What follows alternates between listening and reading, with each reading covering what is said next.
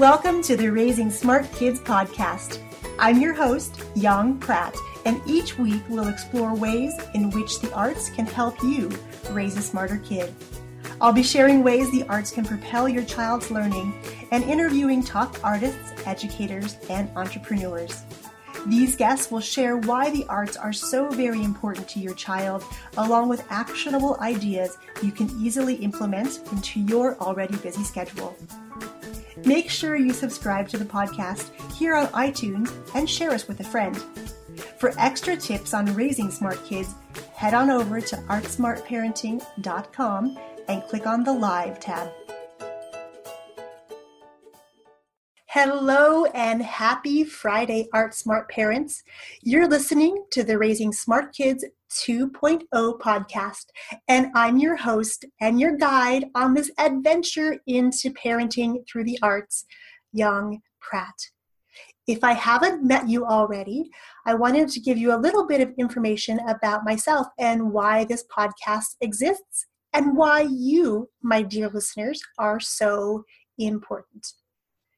16 years ago, I opened up the doors to my performing arts school to share the transformative effects that dance had had on my own life personally.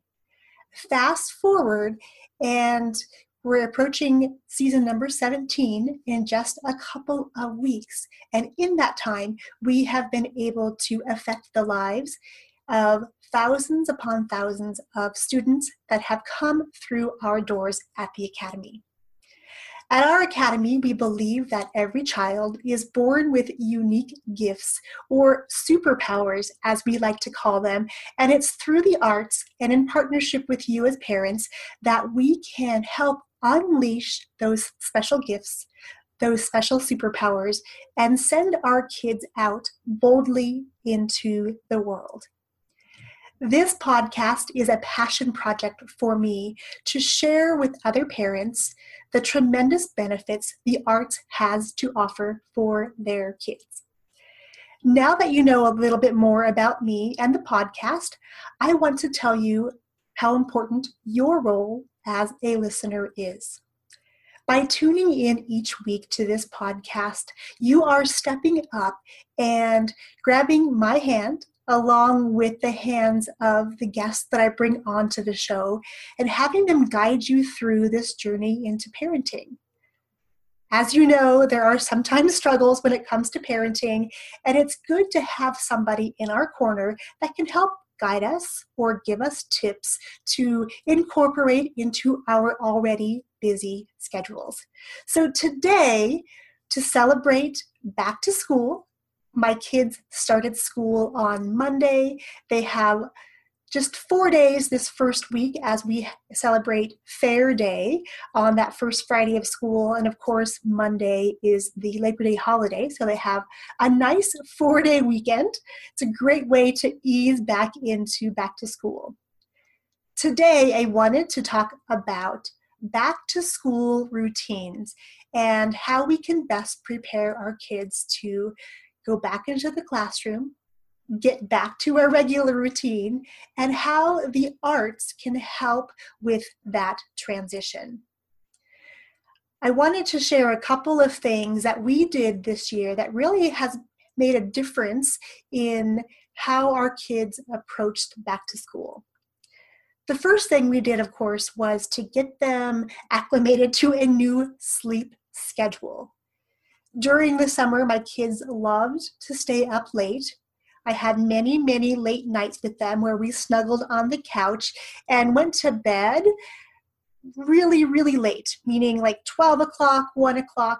And it was just so amazing to have that time with them and really just have that physical contact with them to reconnect after a busy school year.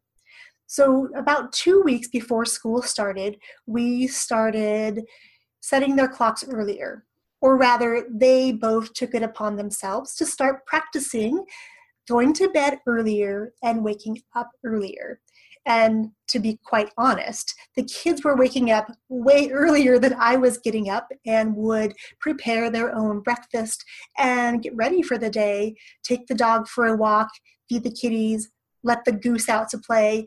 They would take care of all those things usually before I got up. Now I'm not sure why they decided to get up so early, but I'm talking like 5:30 early, which for me is quite early. They decided to take it upon themselves to do that. And they would put themselves to bed before nine o'clock, which was a far cry from the 12 or 1 o'clock we had been experiencing just the weeks prior to about two weeks ago.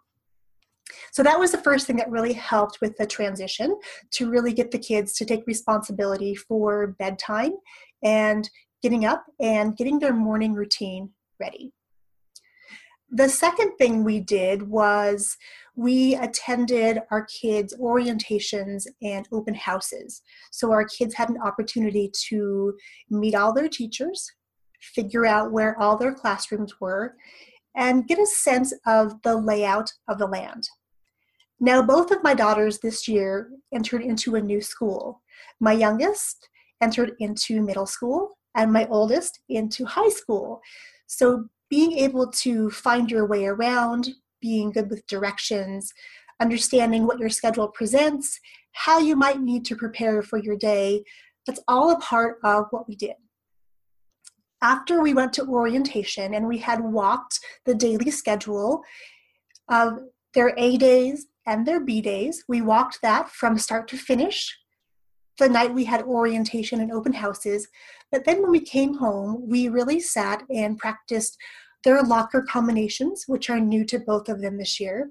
We wrote out, my youngest actually even typed out in Google Documents her class schedule for the first day, where she had to walk, what she needed, and when she was going to go back to her locker. My oldest did this too in her own way, mostly by chatting with her friends and trying to figure out and remember where everything was in this new school of hers. So, sitting down and writing a schedule, helping them to prepare, and really managing their expectations about the first day and the first week, as well as preparing them with the tools and things they needed to be successful in their classrooms. The third thing we did was we went school shopping, not for clothes, because at this point in life, they have a lot of clothes. So we supplement throughout the year and don't usually do big back to school shopping trips. So we shopped for all their school supplies. We thought about the things they may have needed as far as pencils, folders, binders, notebooks, and then at orientation, we got lists of what was required for them in each of their classes. So we got to go to our local store and purchase their supplies. They got to pick out what they needed. They learned about budgeting. They knew that their budget was X dollars and we wanted to be able to stay in that. So, in preparing for back to school, we were able to bring in the thought of finances into the discussion, and then they were able to pick the things that they liked personally and stay within a budget. So, that was a great tip for us.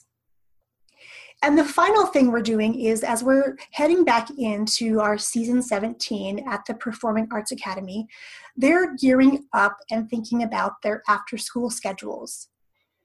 I like to start my classes a little later than the first day of school, simply because the new school year presents lots of challenges. It's a little bit stressful for these kids, and I want them to be able to start to feel comfortable at school before adding in after school activities.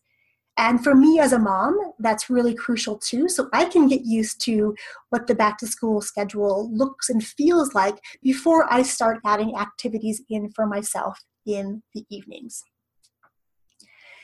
Now, when it comes to back to school, one of the things we do as parents is help our kids to decide which after school activities they want to participate in at the school or outside of school. And my recommendation here, of course, is going to be to seek out some arts lessons for your kids. It could be a local photography group that your kids are participated in. Maybe there is a dance team at your local high school. Maybe you want your kids to continue with their weekly dance lesson at their studios that they've grown up at. no matter what it is, it's so important for our kids to be able to find a place where they feel is their second home, where they feel completely supported, where they are uplifted, where they are encouraged and inspired to reach further than they thought would be possible. So, I'm going to leave you today with the thought about seeking out those arts opportunities. And in coming episodes, we're going to talk about some questions you can arm yourself with when looking for activities, particularly arts based activities for your kids.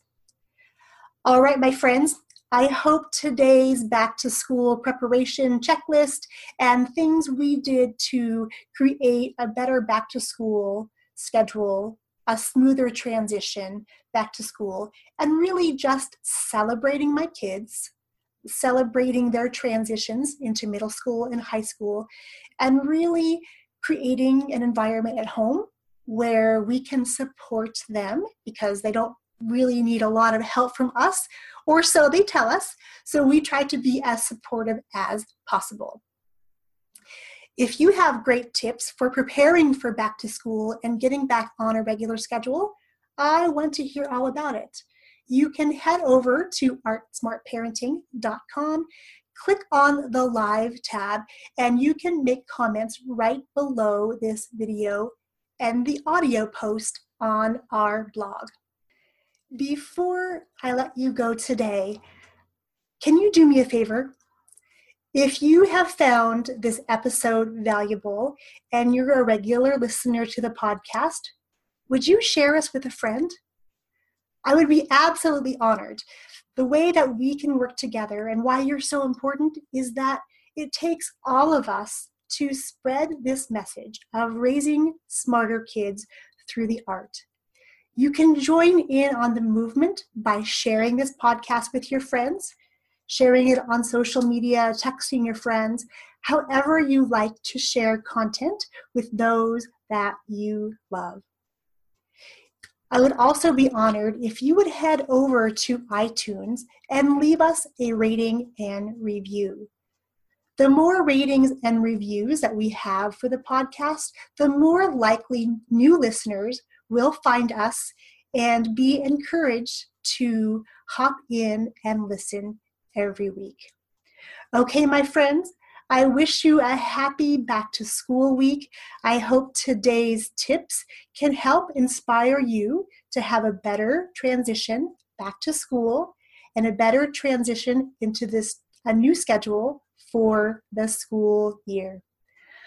Okay, everyone, I will see you next week. Cheers. Thanks for tuning in to the Raising Smart Kids 2.0 podcast.